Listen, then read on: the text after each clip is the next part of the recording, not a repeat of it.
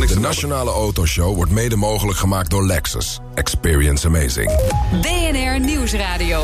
De Nationale Autoshow. Meindert en Wouter. Met dank aan de lage bijtelling groeit het aantal elektrische auto's in Nederland aanzienlijk. De vraag is alleen hoe lang dat nog duurt. Vanaf 1 januari is het feest misschien wel voorbij. Ja, en wat gebeurt er dan? Welkom, een uur lang alles over auto's en mobiliteit. We zijn vandaag te gast op het Adlon e-mobility congres in Fort Voordorp. Ja, het is echt historie en de toekomst komen bij elkaar. Hè? Want het is een oud fort. Ik heb me eigenlijk niet verdiept in de historie van de geschiedenis. Maar dat was leuk geweest. Maar hier draait alles nu om elektrisch rijden. Dus er staat een heel rijtje auto's. Heb je wat leuks gezien eigenlijk? Ja, iets weet je, wat je denkt van, wil ik best hebben? Ik wil een heleboel dingen best hebben. Nou, wat grappig is, er staat achter ons staat een waterstof. Ja, maar die Mercedes heb ik al geclaimd. Oh. Zeker ook in die kleurstelling. Ja. Die is bizar. Ja. Maar goed, we gaan het hele uur hebben over elektrisch rijden. Dus als je het niks vindt, dan kan je nu nog websappen. Maar dat zou ik niet doen, want we hebben echt leuke gasten. Zo is dat. Onze eerste gast heeft hier zojuist een keynote verzorgd. Jan Wouters, automotive historicus en ingenieur. Eigenaar van, Woutomotive. Schitterend. Wouter, ik zat gelijk te denken toen ik dat zag. Waarom ga jij Autoblog niet Woutoblog noemen? Ja, waarom eigenlijk niet? Inderdaad. Nee. Ja, goeie vraag. Nou, ga ik doen. Nu geregeld. Maandag de nieuwe lancering van Woutoblog.nl. Nee, Jan Wouters, welkom. Leuk dat je bent. Je hebt hier onder andere over de geschiedenis van de elektrische auto gesproken. Ja. En die geschiedenis die gaat eigenlijk best wel ver terug. Ik heb me er ook wel eens in verdiept. 1835. Een bijzonder jaartal. Klopt, 1835 was dat professor Strating uit Groningen. En die had een klein elektrisch modelletje gemaakt. En dat reed gewoon rond. Niet heroplaadbare accu's, maar hij was misschien wel de eerste, misschien de tweede, misschien de derde. Want er was nog een Hongaar en nog een Schot.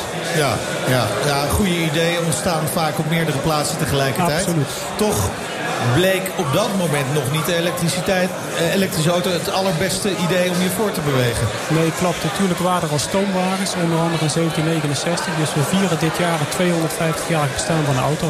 Ja. Maar best lang, maar waarom is de elektrische auto dan niet doorgebroken op dat moment? Omdat de accu pas in 1859 werd uitgevonden. Ja.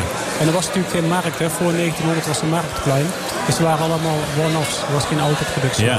Maar ja, dat gold ook voor de benzineauto's. Er was ook geen markt. Want ja, we hadden dat ook allemaal niet verzonnen. Sterker nog, we hadden allemaal niet eens tankstations. Dus klopt.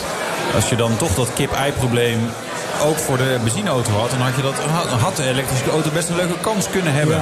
Ja, er waren geen tankstations, maar als er iemand wel eens in Bali is geweest, dan kun je ook gewoon flessen van een liter kopen langs de langs en dat gebeurde destijds bij de apotheek, hè? Petroleum, ja, klopt. Ja. En toch, jij bent ervan overtuigd dat nu die doorbraak wel aanstaande is. Absoluut. Waarom? Je hebt de CO2-richtlijnen, dat een autofabrikant moet voldoen aan 95 gram CO2 voor de hele vloot. Bij 1380 kilo. Dat betekent dat je elektrische auto's kunt inzetten. En dan kun je ook bijvoorbeeld meer AMG-Mercedes kopen. Dus er zullen steeds meer verkocht worden, elektrische auto's. Plus ze worden goedkoper. En ik denk TCO-technisch, dus total cost of ownership, heb je misschien in 2023 of 2024...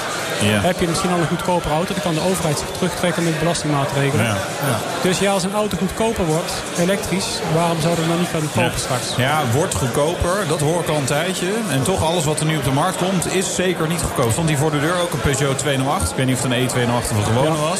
Maar ook de Corsa. Ja, die benzineauto is gewoon 2 keer zo goedkoop als de elektrische auto. Dus we hebben nog wel even te gaan. We hebben nog wel een jaar of 50 aan. Klopt. Ja, maar in 5 jaar gaat die accuprijzen gaan zo of snel omlaag?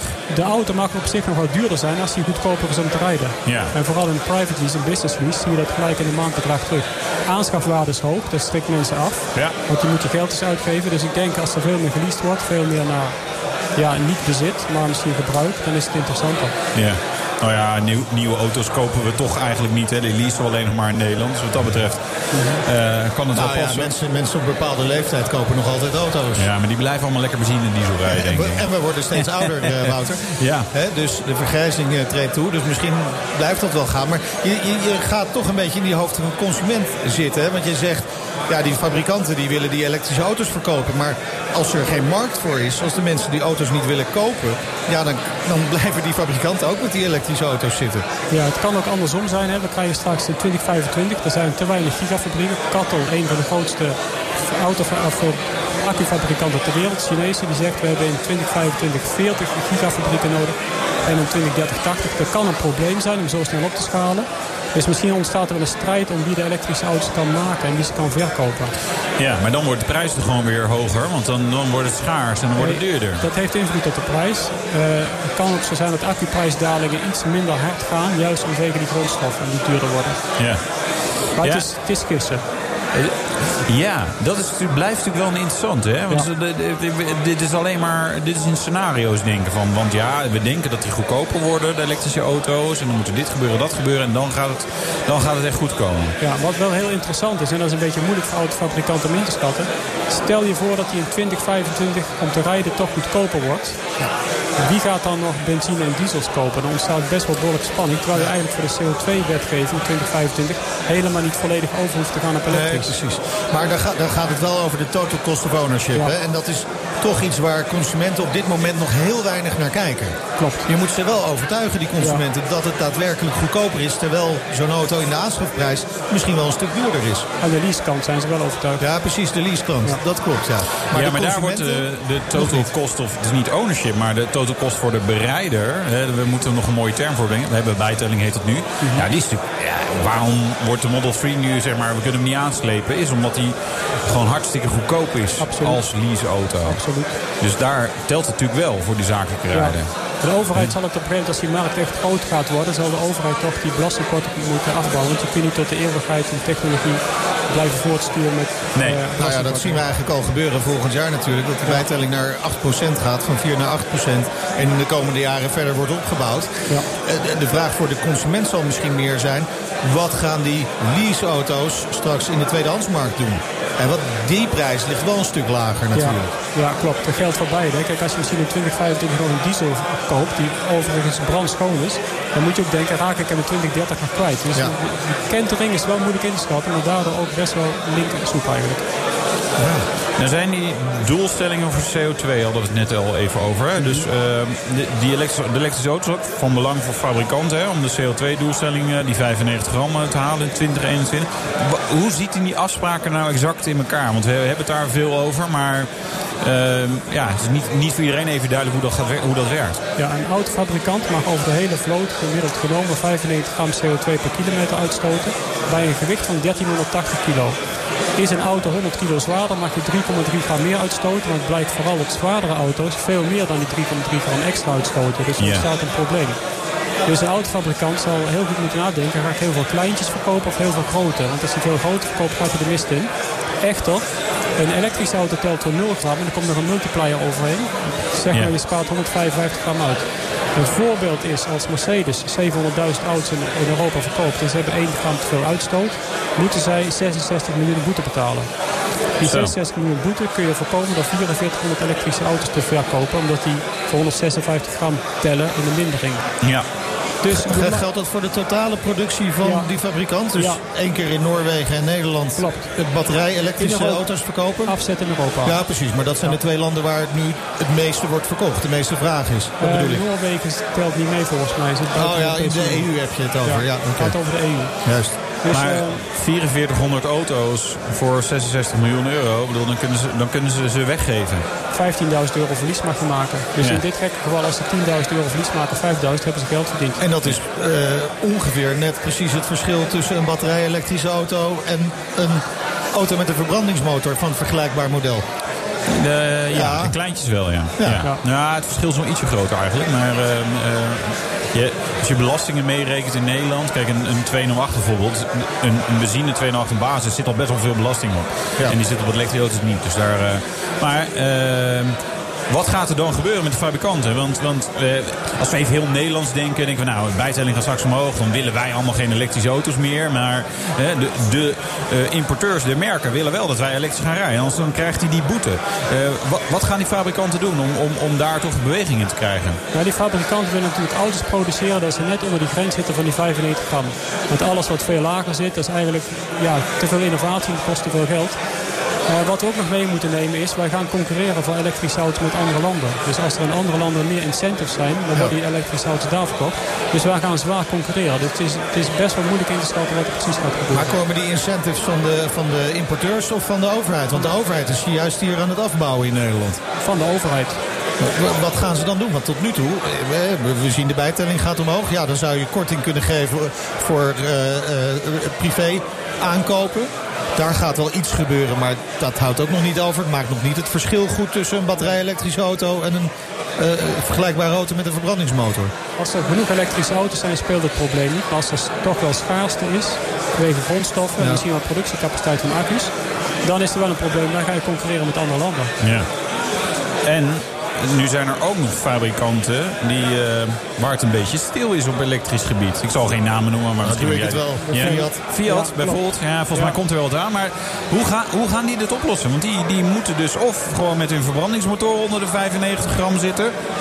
Schier onmogelijk eigenlijk. Ja. Of wat is het alternatief? Nou ja, 1 gram per auto kost €95. Dus als je die gram goedkoper kunt inkomen dan €95 heb je geld verdiend. Dus je koopt ze van Tesla. Dat is de oplossing van Fiat inderdaad ook. Hè? Die zeggen gewoon van nou doe ons de CO2 credits maar. Klopt, en doen ze voor minder dan €95 vooral.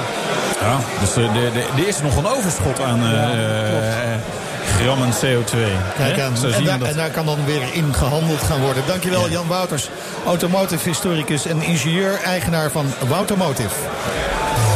En zometeen, de autoleasebranche vreest de verhoging van de bijtelling op elektrische auto's de komende jaren. Ja, en hoe zit het met betalen naar gebruik? We hebben er al maanden niks meer van gehoord. Ik begin me echt zorgen te maken nu. Nou hè.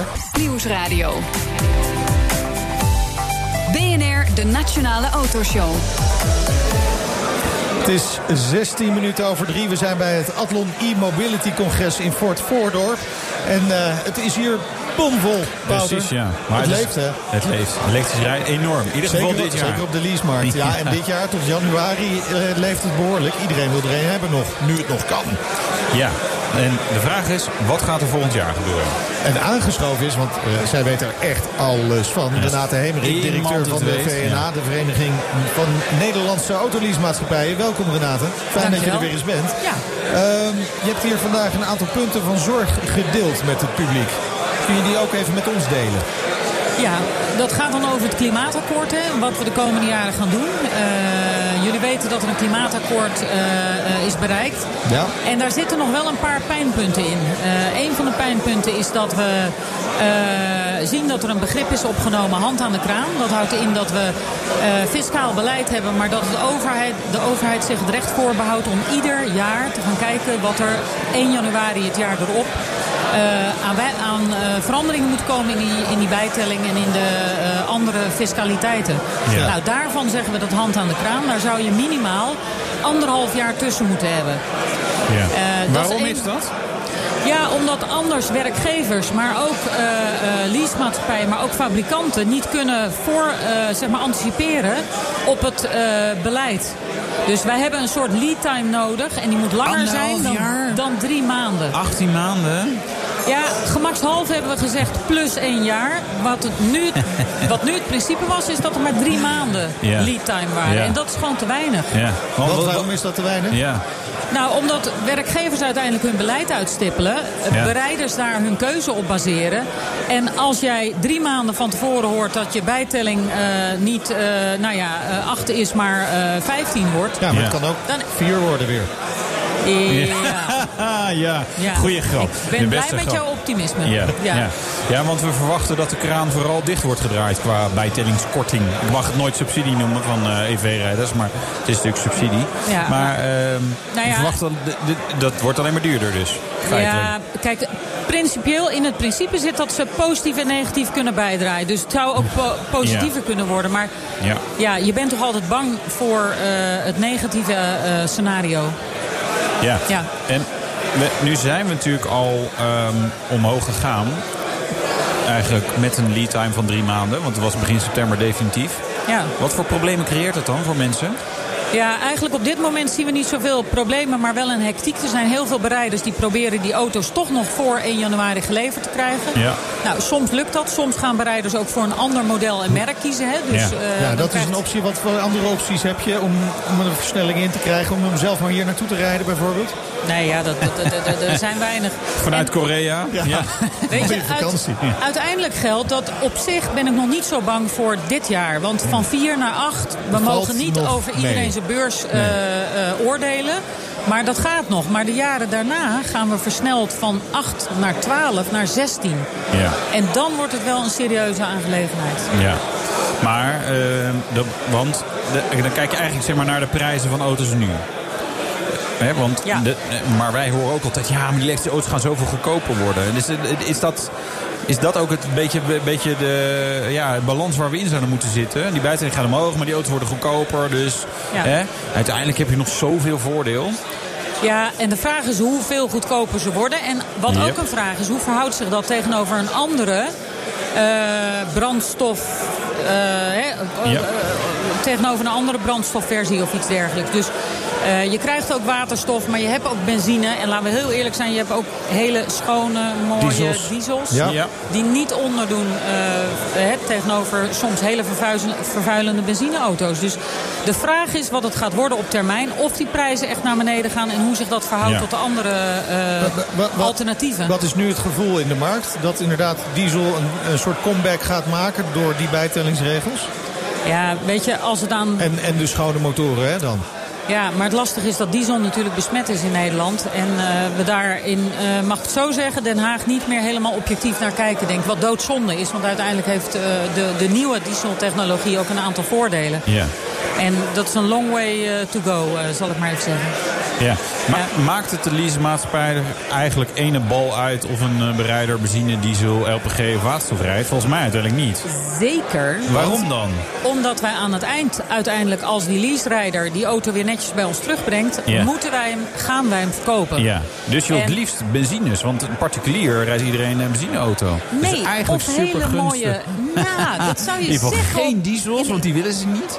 Maar op zich hele mooie PHEV's of elektrische auto's, vol elektrische auto's, is natuurlijk een fantastische optie ook. Ja. Want uiteindelijk geldt wel voor de klimaatdoelstellingen. Moeten we heel Nederland toch aan de zero emission krijgen. Ja. En dat is in eerste instantie nu nog even de elektrische auto. Ja, maar ja, aan de andere kant even advocaat van de duivel. Dat doe ik nu even. Het is vrijdagmiddag, ik gooi hem er weer eens even in. De leasemaatschappij is gewoon een commerciële partij. Dus ja, leuke klimaatdoelstellingen. Dat moet Den Haag maar lekker afdwingen. Uiteindelijk, leasemaatschappij moet gewoon leasecontracten naar binnen knallen. Dus het maakt dus niet uit welke brandstof. Volgens mij heb jij hele slechte ervaringen met leasemaatschappij. Nee, ik vind het allemaal even lief. Atlon helemaal. Okay, heel congres doen ze hier over elektrische rijden. Ja. Nee, maar even eigenlijk is een benzine makkelijker verkopen potentieel aan het einde van het leasecontract. Ja, maar wij zijn natuurlijk... uiteindelijk zijn wij partner van die klant. En wat je vandaag hier ook hoort, is dat klanten echt wel de overtuiging hebben dat het elektrisch wordt. Ja. Maar die klant zegt ook, beste leasemaatschappij, help mij met alles waarin ik nog adviezen en informatie en waarin ik de expertise zelf niet heb.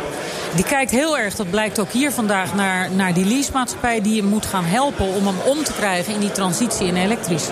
Ja. Dus dat het de leasemaatschappij niet uitmaakt, dat is echt... Niet helemaal waar. Nou, helemaal niet. Helemaal niet waar. Draai ze om. Nou, Nederland telt 1 miljoen zakelijke auto's. Ja. Hoeveel zijn er elektrisch? Ja, dat... Dat weet ik niet exact op dit moment. Dit was een makkelijke vraag. Wat ik wel weet is dat van alle elektrische auto's op dit moment zeg maar zo'n 65% dit jaar... 65% is de leasemarkt ingegaan. Dus wij zijn een groot afnemer van alle elektrische auto's. Ja. Ja, en die andere 35% tot 38% is gewoon zakelijk gekocht door iemand en niet geleased. Dat denk ik ook, ja. DGA's en ZZP'ers. Ja, precies. De particuliere markt doet helemaal niks op dat gebied. 0,00000000. Nee. En dat zou wel moeten gaan gebeuren. Hè? Dat zit ook in dat klimaatakkoord. Ja. Men wil heel duidelijk de particulier... Ja, het klimaatakkoord vond ik vooral een belastingplan als het over mobiliteit ging, toch? Zag jij daar nou in van, goh, zo gaan we vergroenen? Ging alleen maar over, deze belasting gaat omhoog, die MRB gaat omhoog en dit gaat ook omhoog. Nou, er zitten een aantal mooie hoofdelementen in. Onder andere dat we als het goed is in 2026... en naar een ander regime moeten voor betalen naar gebruik. Dat houdt in dat partijen, dat iedereen zeg maar een vlak tarief gaat betalen. Ja.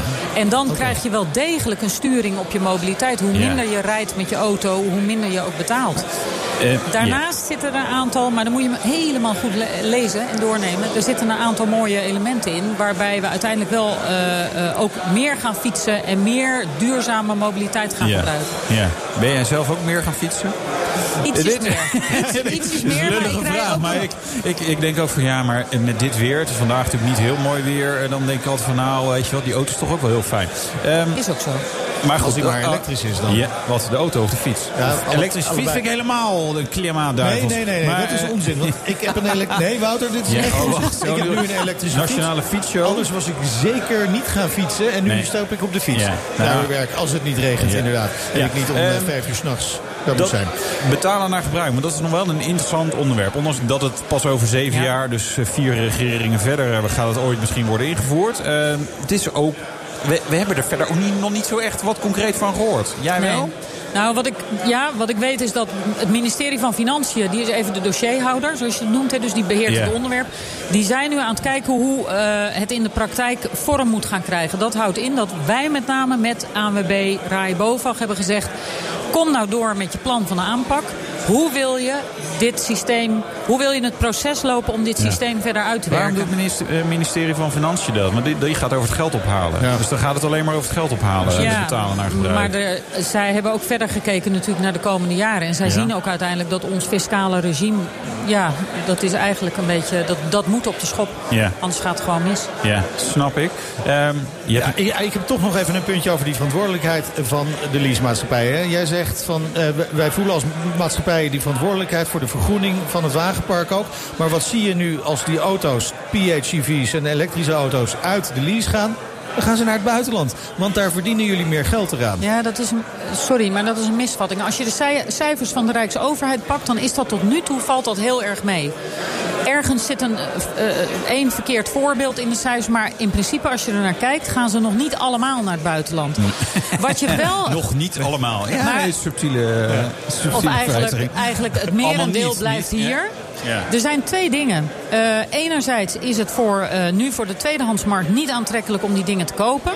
Dus wij kunnen ze wel aanbieden aan de tweedehandsmarkt, aan particulieren in Nederland. Maar die kopen ze niet, die moeten een zetje in de rug krijgen. Ja. En tegelijkertijd geldt ook nog dat we ons zorgen maken over aanstaand jaar. Want er komen er heel veel terug. Ik heb nog één vraag. Okay. Hoe groot zou dat zetje moeten zijn die in de rug wordt gegeven voor een particuliere PEF-koper? Is er iets te zinnig over te zeggen? Ik zou zeggen, geef zo iemand eens €2000 op de een of andere manier. Ja. Dan begint het aantrekkelijk te worden. Is iets meer overigens dan waar aan gedacht wordt. Ja, daar was ik al bang voor. Vaak is dat zo. Dankjewel, Renate Hemerik, directeur van de Vereniging Nederlandse Autoleasemaatschappijen. En zometeen het aantal laadpalen in Nederland moet fors groeien. Ja, het moet allemaal maar meer. Ja, tot zo. BNR Nieuwsradio. De Nationale Autoshow. Meindert en Wouter. En we zijn vandaag te gast bij het Athlon e-mobility congres in Fort Voordorp, vlakbij Utrecht. Hier draait alles om elektrisch rijden. De kansen, de uitdagingen, noem het maar op. Ja, de kans dat je schade rijdt is dus bijvoorbeeld een stuk groter met een elektrische auto. Nee, minder. Maar als... Ja, is de kans dat je schade rijdt minder? Ja, ze maken wel... Als het schade is, is het duurder. Ja, dat vooral. Ja, weet je. Maar volgens mij maken ze ook gewoon meer brokken. Ja? Is dat misschien per kilometer weer niet? Nou ja, weet je, we gaan het zo horen van iemand die er wel verstand van heeft. Precies, en die is...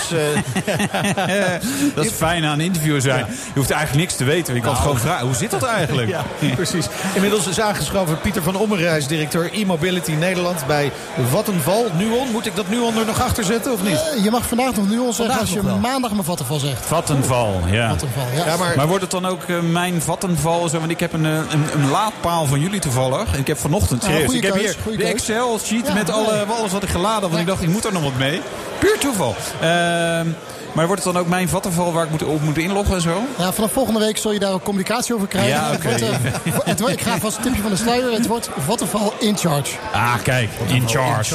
Ja, dat klinkt ook lekker actief, hè? Het programma volgende week ook nog herhaald wordt als die naamsverandering al is geweest. Ja. Dus we moeten eigenlijk 2 varianten gaan opnemen. Ja, we gaan zo even opnieuw dit inspreken. Heerlijk. Is dit een fijne plek voor jullie om te zijn? Allemaal mensen die met elektrisch rijden bezig zijn hier van Athlon in een historisch fort. Waar geen laadpalen stonden volgens mij. Nee, nou, ja. waar we laadpalen hebben neergezet. Ja. Nee, het is een hele fijne plek. En wat je merkt is, als je hier 6 jaar geleden was geweest met hetzelfde publiek. Dan had je de discussie gehad van ja, zo'n elektrische auto is wel leuk. Maar dat gaat het nog niet worden. Hè? Het wordt waterstof of het wordt helemaal niks. En de mensen die je nu gesproken hebt, de gesprekken zijn gewoon heel anders. Ja. Iedereen is ervan overtuigd dat het elektrisch gaat worden, voor een groot deel. Ja. En nu komen de andere uitdagingen op je af. Ja. Laadpalen. Zoals laadpalen. Ja, laadpalen. Bijvoorbeeld. Ja. Want jullie zijn vooral groot in Amsterdam? Onder andere in Amsterdam, maar ook in andere delen van Nederland. Maar in Amsterdam zijn we heel erg trots, omdat dat natuurlijk dé plek is in de wereld op dit moment waar het gebeurt. Hè, dat is het meest gebruikte netwerk ter wereld. Dat is in Amsterdam. Echt waar? Ja? Dus ik zou denken, we moeten gewoon überhaupt geen auto's in Amsterdam hebben. Ook geen elektrische. Want voor die grachten. Hou eens op. Nee, jij woont niet in Amsterdam. Jij woont in Amstelveen. Dat is groot Amsterdam. Maar hoeveel palen hebben jullie in Amsterdam? Ja, ongeveer 3.500. 3.500. Nou, lijkt me genoeg. Nou, het is nog niet genoeg. Nee? Hè, want ook jij gaat ooit elektrisch rijden, Mijn. Daar zal ik zo nog iets over zeggen. Goed af. Oké. Hey, die auto's die hiervoor staan. We mogen er allebei een uitzoeken, denk ik. Dat zou... Ja, er komen palen bij ook nog in Amsterdam. Ja, het gaat redelijk hard. Dus op dit moment, als je kijkt naar september, daar hebben we 100 palen bij geplaatst. Dat is ook een record voor ons. Yeah. Maar je ziet ook dat het gebruik van de laadpalen steeds verder toeneemt. En dat is natuurlijk ook heel belangrijk voor de acceptatie. Want laadpalen neerzetten, maar als ze niet gebruikt worden, daar hebben we niks aan. Yeah. Maar, en dat is ook hard nodig, hè? Want de stad onder leiding van Femke Halsema, zeg maar, die pistolentrekkende dame, die... nee, dat was er zo. Nee, maar die 2030 wil Amsterdam volledig elektrisch. Dus dan 100 palen per dag. Dus 1200 per jaar. Nog 10 jaar ronden we even af. 12.000 palen erbij. Ja, ik wou dat het 100 per dag was. Nu is het 100 per maand. Nou, kijk, het is niet zozeer Amsterdam die alleen 2030 als datum heeft gekozen. Maar het is eigenlijk de Rijksoverheid. Die heeft gezegd in 2030. Maar in dit jaar gaat dan die V70 van je inruilen. Of misschien is het toch die XC90. Nou, dat is wel heel lang nog even wachten. Ja, dus misschien wordt het toch de XC90. En als je dan bij die Volvo-show aankomt om een nieuwe uit te kiezen. Dan zul je daar alleen maar elektrische varianten zien. Dus dat is wat er gaat gebeuren. Ja, maar dat zou als ik een nieuwe auto koop. Ja, maar dat zou ik ook zeggen. Ja, dat kan ik ook. Dat zou ik ook zeggen als ik elektriciteitsleverancier was. Want voor jullie is dit natuurlijk, natuurlijk ga je dit zeggen. Maar als ik aan Shell vraag, zeggen ze, nou, benzine, diesel. En slootfabrikant vraag, zeggen ook nog, nou, er blijft nog wel een deel. Shell, die denkt ook waterstof. Ja, en ik zeg ook niet dat het niet waterstof wordt. Yeah. Alleen wat je ziet voor personenauto's is dat de trend daadwerkelijk elektrisch is. En dat zeg ik niet alleen. Ik bedoel, je ziet, als je kijkt naar volgend jaar... er komen ongeveer een verdubbeling van het aantal merken. Je leeft een elektrische auto, hè. Dus het is niet zozeer wij als Vattenfall die zeggen... het moet allemaal elektrisch worden. Je ziet ook dat de markt dit doet. Ja, maar goed, de vraag is nog steeds... gaat het snel genoeg, hè? Want 2030 1,8 miljoen laadpalen moeten er dan zijn in Nederland... volgens de plannen van de overheid. Ja. Misschien moeten er wel veel meer zijn. Ja. Zou zomaar kunnen. Gaan we dat halen?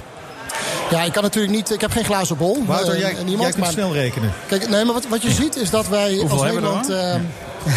hoeveel we hebben? 1,50.000. Dus moeten ze gewoon nog 1,7 miljoen bij. Ja. Dus 170.000 per jaar. Dus per dag, nou ja, weet je, moeilijk. Moeilijke leefsom. Moeilijk. 15.000 per maand. Maar we kunnen in ieder geval vandaag beginnen. Ja. Dus dat we moeten doen. Ja, het begin van iedere reis is de eerste stap. We hebben pas 50.000 op dit moment. Dus we lopen echt nog heel erg achter wat dat betreft op die cijfers. Terwijl we in Europa juist weer behoorlijk voorop lopen, heb ik altijd begrepen. Ja, klopt. Nee, dat we wat dat betreft echt gidsland. Kijk, en in aantallen zul je zien dat andere landen om ons heen ons natuurlijk gaan inhalen. Dat zijn veel grotere landen. Maar als je kijkt naar het aantal laadpunten... dat zeggen per vierkante kilometer, dan loopt Nederland absoluut voorop. Ja, maar goed. Nu heeft de overheid bedacht... die bijtelling op elektrische auto's, batterij-elektrische auto's... daar kunnen we wat mee. Die schatkist kan voller. We gaan daar even 8% van maken. En in de loop van de jaren wordt dat verhoogd verder naar 12-16%. Zien jullie dat nog als probleem? Wat je nu ziet in ieder geval is dat er onmiddellijk een reactie komt. Hè? Ja, dus de komende maanden is het nog wel even prettig. Nou ja, je hebt de verkoopcijfers van Tesla onder meer gezien. Die hebben een recordmaand. Ja. Hè, dus je ziet dat iedereen probeert nu in ieder geval dit jaar nog te profiteren van 4%. Maar ook met 8% houdt het natuurlijk niet op. Hè, dus natuurlijk, hoe meer je stimuleert, hoe sneller het gaat. Dat is logisch. 8% dat is wat anders dan 4%. Dus dat gaat impact hebben. Dus het is een dubbele, hè? Je kunt het niet meer stoppen. Deze trend is niet meer te stoppen. Als we kijken naar de historie, dan hebben we natuurlijk de plugins. Hè, die zijn van 0 naar 7 naar 15 naar 22% buiten gaan. Iedere stap verloor een groep kopers interesse. Ja. Je ziet het nu ook gedeeltelijk met elektrische auto's. Model S, Model X, Jaguar I-Pace, Audi e-tron. Nou ja, die dit jaar natuurlijk hogere bijtelling. Alles boven de €50.000. Ja, absoluut. Interesse is niet denderend. Nee. Dus... mijn vraag is eigenlijk, waar ligt die grens? Hè? Wanneer wordt het echt een issue? En houden jullie daar ook rekening mee in planning van dingen bijvoorbeeld? Nou kijk, die 2030-doelstelling die blijft gewoon staan. Hè? Dus los van wat die bijtelling doet, die 2030-doelstelling moet gehaald worden. Ja. Daar zijn heel veel dingen voor nodig. Ja. Onder andere goedkope elektrische auto's. Hè? Die Tesla Model X meer dan een ton. Ja. Ja, dan tikt het wel aan. Dat is één ding. Er moet natuurlijk ook een tweedehandsmarkt komen. Ja. Er moeten betaalbare auto's komen, ook voor mensen met een kleinere portemonnee. Ja. Dus er zijn allerlei zaken die moeten komen. Ja. Niemand kan precies voorspellen wanneer dat gaat gebeuren. Nee. Het zal wel moeten gebeuren. Ja. Voor Vattenfall is het natuurlijk wel gewoon interessant dat jullie niet alleen actief zijn in Nederland, maar gewoon door heel Europa. Ik weet niet precies welke landen allemaal, maar... Ja. De Zweden onder andere. Precies. Maar de kans is natuurlijk groot dat die andere Europese landen de komende jaren een inhaalslag gaan maken ten opzichte van Nederland en Noorwegen. Ja. Vattenfall kan gewoon lekker in andere landen actief gaan zijn met de learnings vanuit Nederland. Ja, absoluut. En dat is ook goed voor die landen. Hè? Dus welke talen ben je aan het leren? Je steelt mijn grap, die wilde ik maken. Ja, zoals je Frans. Als je nog tips hebt, Frans, in Frankrijk, daar zouden we nog wel wat kunnen doen. Ja. Ik weet niet of je met de elektrische auto was naar Zuid-Frankrijk met gereden. Nee, ik probeer dat soort dingen te voorkomen. De Tesla is het best te doen, hoor. De Tesla is goed te doen. Ja. Genoeg van die palen daar. Nou, ik moet zeggen, ik reed in Zuid-Frankrijk met een Ford Mustang V8. En toen zag ik best veel plekken waar Ionity, het late netwerk, staan. Laders voor tevoorschijn kwam. Dus uiteindelijk gebeurt er natuurlijk wel wat. Maar jullie gaan ook nog een record vestigen, hoorde ik. Jullie gaan alle elektrische auto's van Nederland gaan jullie opladen in Amsterdam, toch? Ja, daar zullen ze blij mee zijn. 100.000 auto's opladen in Amsterdam. Dus deze maand, dat is allemaal. Nee, maar dat is wat jullie in de loop der tijd hebben gehaald. Dan. Ja. Nee, dus we gaan inderdaad deze maand 100.000 laadsessies hebben. Dat is inhoud 100.000 opgeladen elektrische auto's. Ja. Dat kunnen natuurlijk ook auto's zijn die een aantal keren in de maand zijn opgeladen. Ja. Oh, jammer. Ja. Maar om in perspectief te plaatsen, in januari zaten we nog op 80.000. Ja. Ja. Dus dat groeit enorm. Ja. En zullen we dan merken in Amsterdam dat af en toe de lampen wat minder hard gaan schijnen en de computerschermen even uitgaan? Ja, kan het netwerk het aan? Nou, dat is een goede vraag. En dat hoor je ook natuurlijk overal zweven. Hè? Dus genoeg palen en kan het net het aan. Kijk, in ideale wereld dan zou je willen dat als het druk is op het net, dat die auto's eigenlijk iets langzamer gaan laden. Ja. En tegelijkertijd wil je natuurlijk dat die auto's duurzaam worden opgeladen. Ja. Dus met windenergie en met zonne-energie die zich, laten we eerlijk zijn, moeilijk laten voorspellen. Hè? Want het is niet elke dag waait het. En vandaag schijnt de zon ook niet echt. Nee, dat weet ik al niet. Zo'n beetje. Dus wat we doen in Amsterdam... Ja, wel een beetje, want ik heb een appje voor mijn zonnepanelen. Ik heb tegenwoordig zonnepanelen, dus kan je het zien. Ja, wat heb je opgewekt? Vandaag 3,83 kilowattuur. Ja. Hoe ver kan je daarop rijden? Nou, ik net de straat. Nee, dus wat je zou willen is dat netwerk zich aanpast op de drukte van het net en de opbrengst van duurzame energie. Dat is wat we doen in Amsterdam nu met het project FlexPower. 1000 laadpallen is dat nu actief.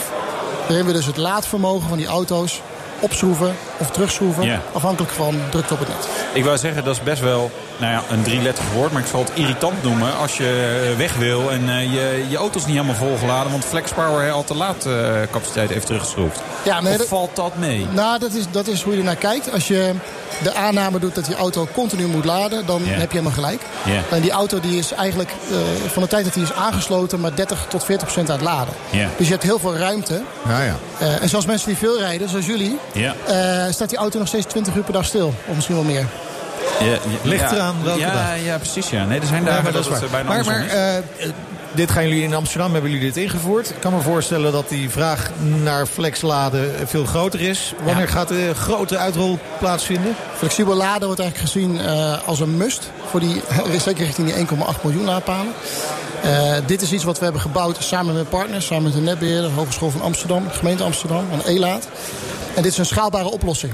Dus dit is op basis van open standaarden. Dus dit kun je vrij gemakkelijk uitrollen in andere delen van het land. Of zelfs andere delen van Europa. Dankjewel, Pieter van Ommeren, directeur e-mobility Nederland bij Vattenfall Nuon. Tenminste, als je vandaag luistert, vanaf volgende week is het Vattenfall InCharge. Heel goed. En het schadebedrag van elektrische auto's, ja, dat gaat flink in de papieren lopen. Hè? Ja, soms honderden euro's meer dan niet-elektrische auto's. Oh, oei.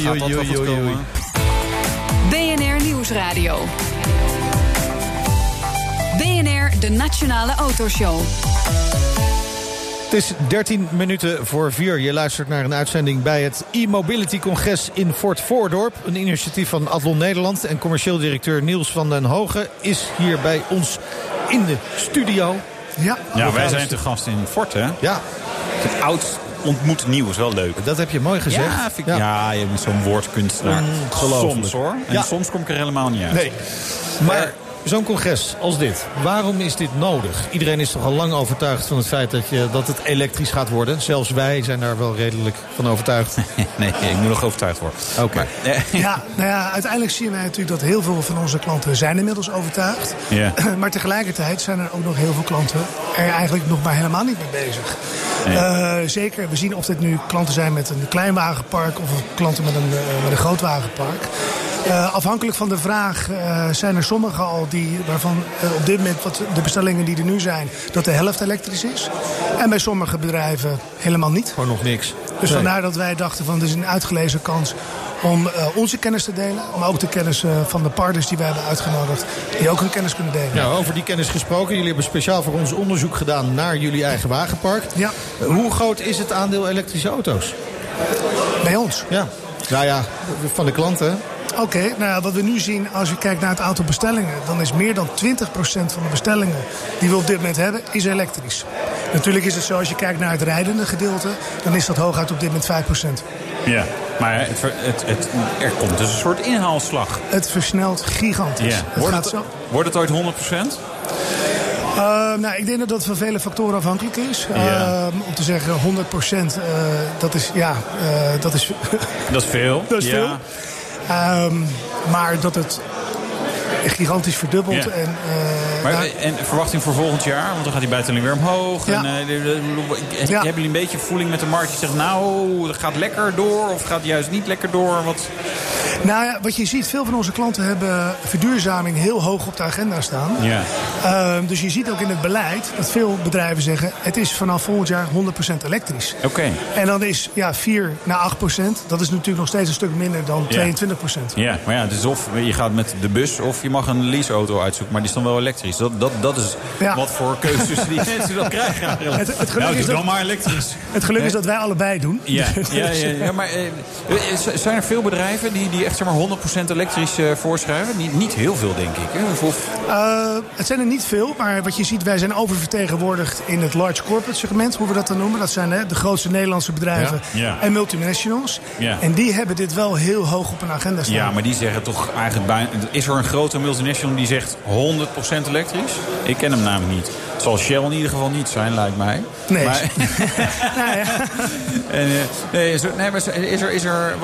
is er een groot bedrijf dat zegt, nou bam, gewoon allemaal elektrisch? Nou ja, wat jij zegt inderdaad, de multinational met 100% elektrisch misschien niet. Maar we kennen hele grote Nederlandse bedrijven. Yeah. Die wellicht misschien in omvang, zeker als je kijkt naar het aantal auto's, nog groter zijn dan de gemiddelde multinational in Nederland. Yeah. En die voorbeelden hebben wij dus wel. Yeah. Waarvan er dus wordt gezegd 100% elektrisch. Ja. Goed, maar dat zal nog wel een tijdje duren voordat alle bedrijven in Nederland zeggen 100% elektrisch. Zeker omdat die bijtelling natuurlijk per 1 januari omhoog gaat van 4% naar 8%. Verwacht je dat een vertragend effect zal hebben?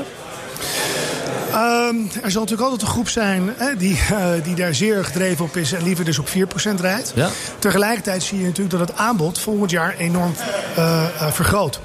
En ondanks dat misschien de elektrische auto nog wat duurder is gemiddeld dan de benzineauto, wordt het aanbod groter. Dus komt er uiteindelijk ook een grotere doelgroep die überhaupt in aanmerking komt voor een elektrische auto. Misschien ook wel een andere doelgroep. Hè? In plaats van alleen de duurdere auto's, de Tesla's, de I-Paces, de Corsa E en de ID3. Peugeot had je het over, Wouter. Dat soort auto's komen natuurlijk allemaal op de markt. Er komt veel, maar ja, dan moet ook wel die vragen daadwerkelijk zijn. En je ziet, de interesse is er wel. Maar ik ben toch wel benieuwd als mensen straks met een zakjapanner gaan zitten rekenen van hoe gunstig is het nu. Het plaatje verandert natuurlijk wel een beetje volgend jaar. Dus daar moet je wel klanten in meekrijgen. Dat ze denken, dat gaan we ook echt doen nog. Ja.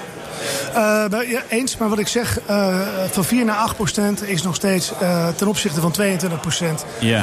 Enorm gunstig. Ja, maar dat zullen dan vooral mensen zijn die vanuit 22% naar 8% gaan. Ja. Waarschijnlijk. Ja.